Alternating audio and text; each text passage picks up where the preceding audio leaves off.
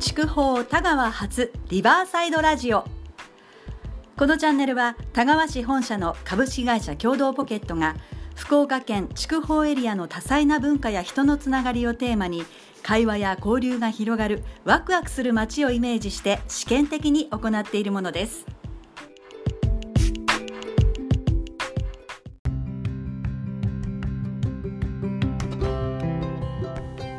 皆さんこんばんは。株式会社共同ポケット青木美香です。今日は9月17日、えー、火曜日になりました、えー、昨日までですね3連休ということで、まあのんびり過ごされた方もまた普段と変わらず、えー、普通にお仕事されて忙しくされていたかもいらっしゃると思いますけれども今日はですねまあ通常通り火曜日ということで、え普通の日常になっております。であの私、えー、毎日、えー、続けてポッドキャストで、まあ、あの筑豊の情報を発信しようとちょっと意地になっているところもありまして今日でですね実はポッドキャスト型の配信としましては7回目一応1週間続けたという、まあ、証を残すためにもですね今必死に喋っておりますが今日はですねちょっとあの共同ポケットの、えー、共同代表の山本とちょっと話す機会がありましてまあいろいろですね、まあ、ちょっと少しあのビールを飲んだりお酒を少しこう飲みながらですね、まあ、今後のラジオについて話したり、まあ、いろいろとあの熱弁を、えー、繰り広げながら少しですねもう眠たい感じもするんですけれどもいやいやちょっとですね今日は7回目1週間目ということで、まあ、ここであのやめるわけにはいかないと思いましてまあ一人でまたあの家に帰ってですねお話ししているわけなんですけれども、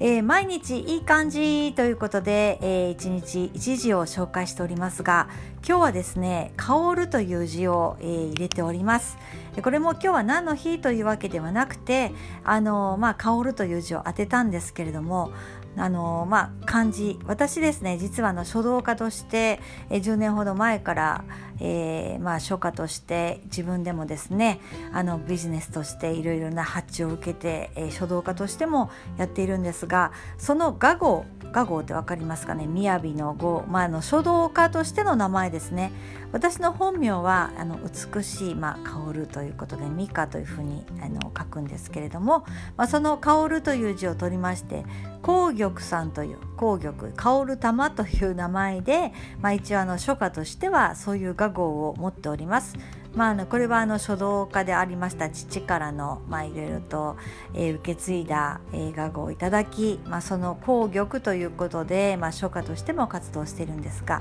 まあ、特にこの紅玉を意識したわけではないんですが「香る」という字で、えー、今日はですね添え書きがなんと「河原岳」ということでいつもあのその漢字に関しまして英語を入れております。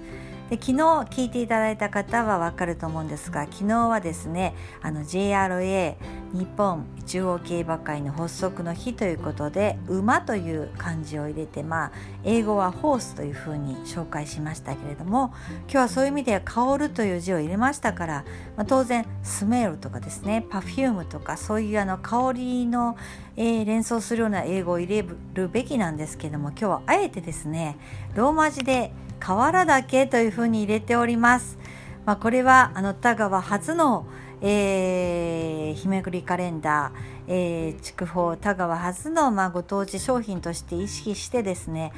まあ分から分かる人には分かるし、まあ、分からない人は何でということで、まあ、調べていただくなりちょっとあのえっと思うようなところもちょっと入れたいなと思って「河原岳」という言葉を入れております。まあ、この言葉に馴染みのある方は、まあ、さもありなんと思ってくださるでしょうしその辺りの話も含めながらですね、まあ、この河原岳っていうのは実は、えー、田川筑豊にはですね本当にあの原風景として思い出深い山の名前になっております。この辺りのところも紹介しながらこの河原岳と、まあえー、ちょっとしたまつわるエピソードも紹介したいと思いますのでまた今日もお付き合いいただけたらと思います。よろしくお願いいたします。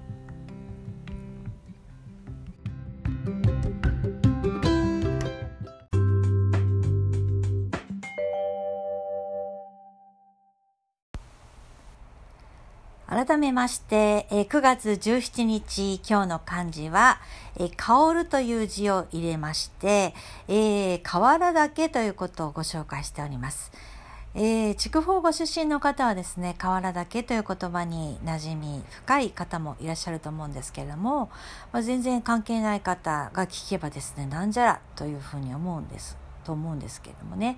河原岳というのは、えー、筑豊では、まあ、本当にあの象徴的な特に田川地区はですねいつもあの心の中にあるような山の名前です。で河原岳どういう漢字を書くかと言いますと、まあ、あのさっき言いましたように「香る」という字がまず川「香る」ですねそれから「春」スプリングの春です。春夏秋冬の春。それにまあ山の竹ということで河原岳。え田川にはですね、8市町村、えー、田川市を中心に残り7つの、えー、町と村がありますけれども、その中の一つにですね、河原町という町があります。香る春の町と書いて河原町ですね。まあ、そこに、えー、そびえている、えー、三つ山がですね、ポンポンポンと三つ山が、えー、そびえている。それがあの河原岳でですね。これがあの普通のいわゆるこう山の風景とは違いましてもともともちろん自然にあのある山なんですけれどもこれがあのすごくそのその地の産業に寄与している山ということで普通の山の形っていうのは変わらないですよね。あの山というのはいつもそこに動かざるもの山のごとしということで山のあの稜線というのは普通変わらないというあの認識があるんですけれども河原岳というのはえ実はあの石灰石の山です。石灰岩ですねいわゆるあのセメントの材料だったり真っ白いそのあの石の、えー、塊の山でしてであの実は、えー、それこそ昭和10年ぐらいから、採掘が始まりましたセメントの材料を取るために。ということで、1の岳、2の岳、3の岳ということで、3つこの山、お山がこう連なっているという、え、形で、もちろんその昭和以前はですね、本当にあの隆々とした山、3つの山がこうそびえていたわけなんですけれども、まあそのセメント、いろいろなあの建築材料に使えるということで、昭和10年ぐらいからその一の岳から採掘が始まりまして、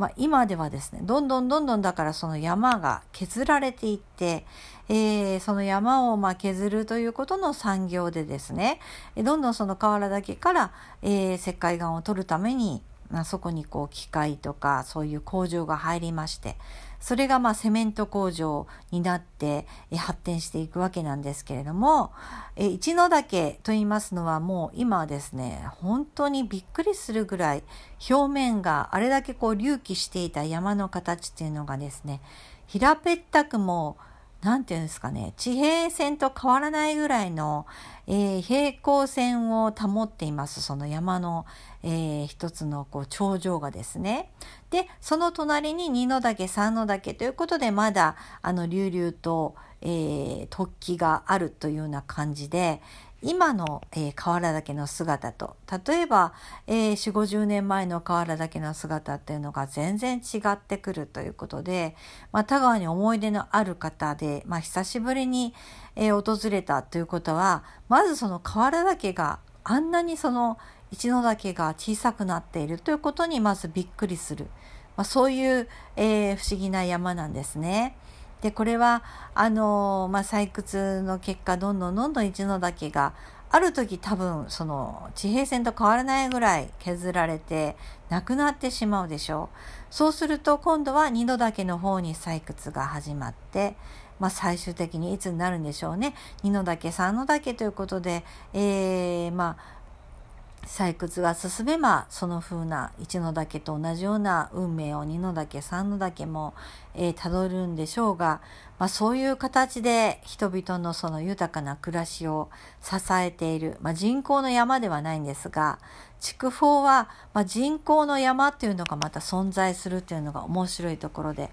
山というのは普通こう自然に昔からある山いつもその変わらない風景っていうのがありますが筑豊というのはですねまあ河原岳もそうなんですけれども人工の山というのがございます。それがいわゆるボタ山ということでボタ山はですねあのいわゆる石炭を掘った後のまあ、あの本当に商品にならないような石炭くずをどんどんどんどんこう捨て捨てるんですね捨て石というんですが石炭で、まあ、市場に出ていた石炭の本当にこう有料な石炭は、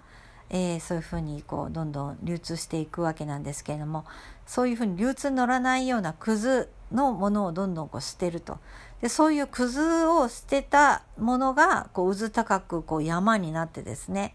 えー、ボタ山というふうに、ボタというのはだから捨て石という意味なんですけれども、そういう山があります。で私たちもあの山イコールボタ山かというふうに思っていたんですがそのボタ山というのは本当に人工にできた山なんですね。でもちろんその石炭の今採掘が終わっておりますのでそういうこう昔はなかったような人工的にいわゆるゴミの山ですよね。東京で言いますとこう夢の島みたいにこうゴミを捨てられたところにこうそういうありますがそういうものではなくて石炭のえくずを捨てられたそのそれが渦高くいわゆるだから全然あの何て言うんですかね人工の山ですので雨が降ればそれが当然その砂場に作った山のようにこう崩れていくので非常に危険な山でもあったんですがまあ、それがこう放置されていた状況もあるんですけれども、まあ、ある時にそういうのはもうどんどん危険ですから壊してしまおうというような、まあ、あの閉山後ですねそういう政策もあったんですがそのまま、えー、その産業の意向として残っていると。で知らず知らずのうちにやっぱり鳥とか自然のなせる技で技でえ鳥があの餌をあのどんどん、飛ぶ中で鳥が植物の種を落としたりとかいろいろなあの植物が飛んできてですねボタ山がいつの間にか自然な、えーと、実がなったりそういうふうな緑の山に変わっている。それが、えー、一番顕著な例っていうのが、えー、田川市の隣にあります。福岡でももうあの大きな市として知られております。飯塚市という市があります。そこにあの忠熊山といってそれこそ元、えー、三菱の炭鉱が、えー、捨てていた山なんですけどそこがですね、まあ、今本当にそのままの状態で、緑の山と化してですね緑が生い茂った感じで、三連の山として残っている。もう今筑豊で、見られるボタ山の、しかもこう緑の本当に自然のままにあったんではないかと何も知らない方が見たらそういうふうに思うと思うんですけれどもボタ山の果ての姿として残っているのの一番大きなものが、えー、飯塚市にあります。えー、忠熊山というとこですねそこはですねいわゆるあの富士山静岡にあります富士山に、えー、関連してですね筑豊富士というふうに異名がついていましてまあ、筑豊の富士山としてもあの当時の繁栄を物語る人工の山ですねそういうものが見られます。なので、まあ、えー、筑豊を訪れる観光客の方にも現存する最大の、えー、ボタ山ですよということで紹介しますが、まあ、改めて紹介しないとわからないぐらい今はこんもりと緑の山になっているわけなんですね。で河原岳というのは、まあ、そういうまた山とは性質が違いましてもともと自然にあった石灰石のいわゆる山なんですけれども、えー、採掘によってどんどんと小さくなっていくと。ただ本当にあの隆々としたあの本当に石の山ですので、えー、その姿というのはまるであのアルプスの山のように、えー、表面が白く輝いてしかも石灰石というのは光を受けてキラキラと光るわけなんですね。なので、まあ、筑豊では石炭のことを黒ダイヤというふうに言いますが、えー、河原岳のそういう、えー、石灰岩のことを白ダイヤというふうに読みまして、まあ、白ダイヤ神の山ということで、えー、河原岳はそのような風景え筑豊の人たちにとってはですねあの、まあ、帰ってきたぞということに、えー、思い浮かぶ風景として皆さんの心の中にあるのが河原だけということになっています。なので、まあ、今日はですね瓦けの皮を入れているわけなんですね。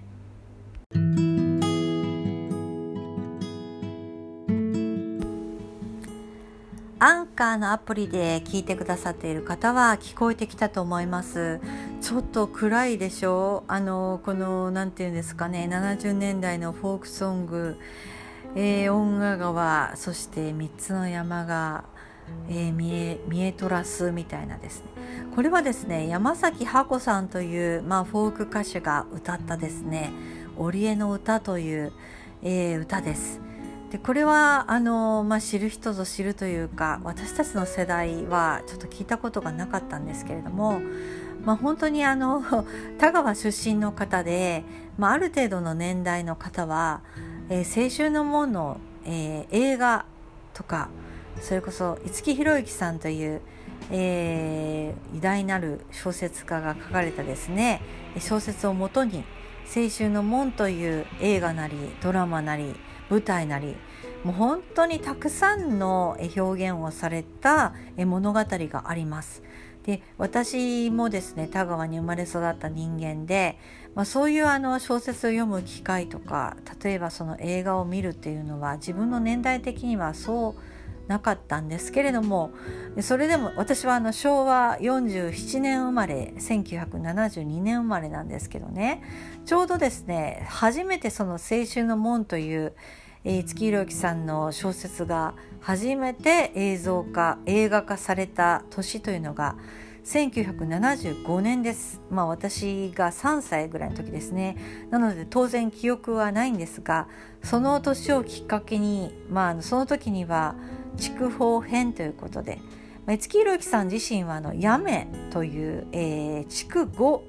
福岡県で言いますとですね筑豊とか、えー、筑後とか筑後というのは久留米とかですね。あっちの方の、まあ、筑豊とはまた違う地域で、まあ、そこもまあ筑後川という川が流れておりまして、まあ、それはそれで豊かな、えー、文化が育った町なんですけれども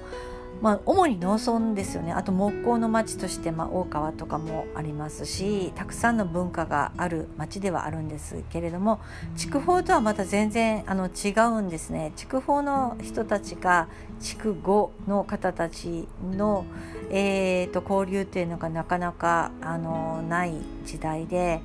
どちらかというと、まあ、筑豊が炭鉱で栄えた時に、まあ、その筑後の先に大牟田という大きなまた三井系の炭鉱がありますけれども、まあ、筑後の方たちは農村主に農農業の町としてお茶の栽培だったりとか、まあ、そういうことで五木ひろゆきさんもあの八女茶八女のお茶本当に美味しくて有名ですけれども八女のですね八女のお茶を行商するのにまあ、筑豊というのはすごくやっぱりいろいろ食文化とか、まあ、炭鉱によってすごく切符のいいいろいろな買い物をする方ね商人もたくさんその筑豊に物売りに来たということです。で、えー、筑えーと、五木ひろゆきさんも子供の時にですね八女のお茶を、えー、筑後の方あ筑後から筑豊の方に売りに来たというようななんか思い出もあるらしくまそういう中でいろいろと小説の構想もできたらしいんですけれどもそこで、え、交流したことがですねなので、まあ、筑後の方が書いた、まあ、筑豊のお話ということになるんですけどもね、まあ、それでもすごく空前の大ヒットで、えー、青春の門という、まあ、筑豊に育った青年がですね、えー、大人になっていくと。で最後はあの、まあ、ヤクザのですねあのそういう任教の世界で育つんですね。でまあ炭鉱のあの独特の、えー、人間社会の中で成長していってそして、まあ、あの東京の早稲田大学に進学して、まあ、そしてまた、えー、東京で自立していくそしてまたいろいろとそのその方のお名前が、まあ、伊吹慎介という慎介ちゃんということでねでその方の、まあ、幼なじみで本当に貧しい筑豊の、えー、単住炭鉱の住宅で育った、えー、田舎の女の子がいて純粋にこう新助さんのことが好きででずっとずっとですね、まあ、その子その子もすごくこういろいろな運命をたどるわけなんですけれどもそういうかその2人の、まあ、青春の物語というのもあるんですけれどもねで最初に聞いていただいたのは「織江の歌」ということで、まあ、しんすけさんの、えーまあ、ガールフレンド幼なじみの女の子が、まあ、しんすけさんを思って歌う歌なんですね織江の歌というのが。またこれがもう寂しくて暗くて悲しい歌なんですけれどもしんすけさんねどうして私はあの私のことを見てほしいとか、まあ、そういう悲しいあの愛の歌なんですけれどもこの歌を、まあ、あのオーリエの歌として本当に愛す方もいらっしゃるんですけどもう聞くと悲しくなるようなこのね前奏なりでもかなりあの日本全国ヒットしたそうです「オリエの歌」というのがね。で初代、まあ、初代というふうにウルトラマンみたいですけど初代新助役を演じたのが、え田中健さんというすごくあのまあ端正な顔立ちの本当日本人と思えないような綺麗な顔立ちをした役者さんが、えー、田中健さんが初代の新助さん役。そして、えー、その恋人役の織江さんの初代織江さん役というのが今をときめく本当大女優さん。大竹しのぶさんがですね17歳の時のデビュー作というのが1975年最初に撮られた「青春の門の」えー、最初の作品の織江さん役がしんすけさんです。で織江さんあの大滝しのぶさんもご存知のように歌手としてすごく今も活躍されていてとても綺麗な純粋なあの心を打つ歌声をあのお持ちなんですけれどもこの山崎ハ子さんが歌う「しんすけシャン」というのはその後のですね第2作目にまた最初は東宝が映画を作りました。でその何年か後にこの東映がですね「えー、青春の門」というまた映画を作ってその時の織江さん役というのが、えー、杉田薫さんだったですね。そしてしんすけさん役というのがまた今をときめく本当にすごい俳優さん。佐藤浩市さんですね。佐藤浩市さんもデビュー作です、映画デビュー作が「青春の門」ということで、まあ、なんかほんと一つの登竜門みたいな形の、まあ、それが筑豊初の映画ということで、まあ、非常にこの映画を語り出すと長くなるわけなんですけれども、まあ、その冒頭その小説ですね。その小説の冒頭の文まあ、私たちあの子どもの時、まあ、高校生の時にいろいろな文学作品の冒頭文っていうのを覚えさせられませんでした？あのいろいろですね。川端康成のなんとかとかですね。夏目漱石のなんとかって言って冒頭文が試験に出たと思うんですけども「青春の門の青春の門」の小説の冒頭は「え河原岳は異様な山である」というふうに始まります。まあ、これはまあ筑豊の方たちは本当に何度も何度も耳に聞く、えー、ワードなんですが河原岳、まあ、冒頭にお話しましたように河原岳という山は異様な山であるというふうに始まります。まあ、本当に異様な雰囲気を、えー、保っていたんでしょうかね。えその私たちがその後「えー、青春の門」という私がまあ3歳の時に作られた映画というのをですね自分が40歳超えたぐらいの時にな一体どんな映画なんだろうと思うふうに見てみたところ確かにその河原岳というのがその当時、まあ、あの昭和50年にですねその映画作られましたね1975年。その時の河原岳を、まあ、撮影しているわけなんですよね。だからいわゆるドキュメンタリーですね。私が知らない、まあ、知らない覚えがないその田川の風景とか、まあ、その当時の、えー、田川の人たちもたくさん出演されていていわゆる今の田川市長もですね、高校生だったそうで、あのー、その時の高校が舞台になってしんすけさんは野球部に所属していたので、まあ、野球少年として今の田川市長も一緒に共演したとかですねいろいろなエピソードがあるんですけれどもね、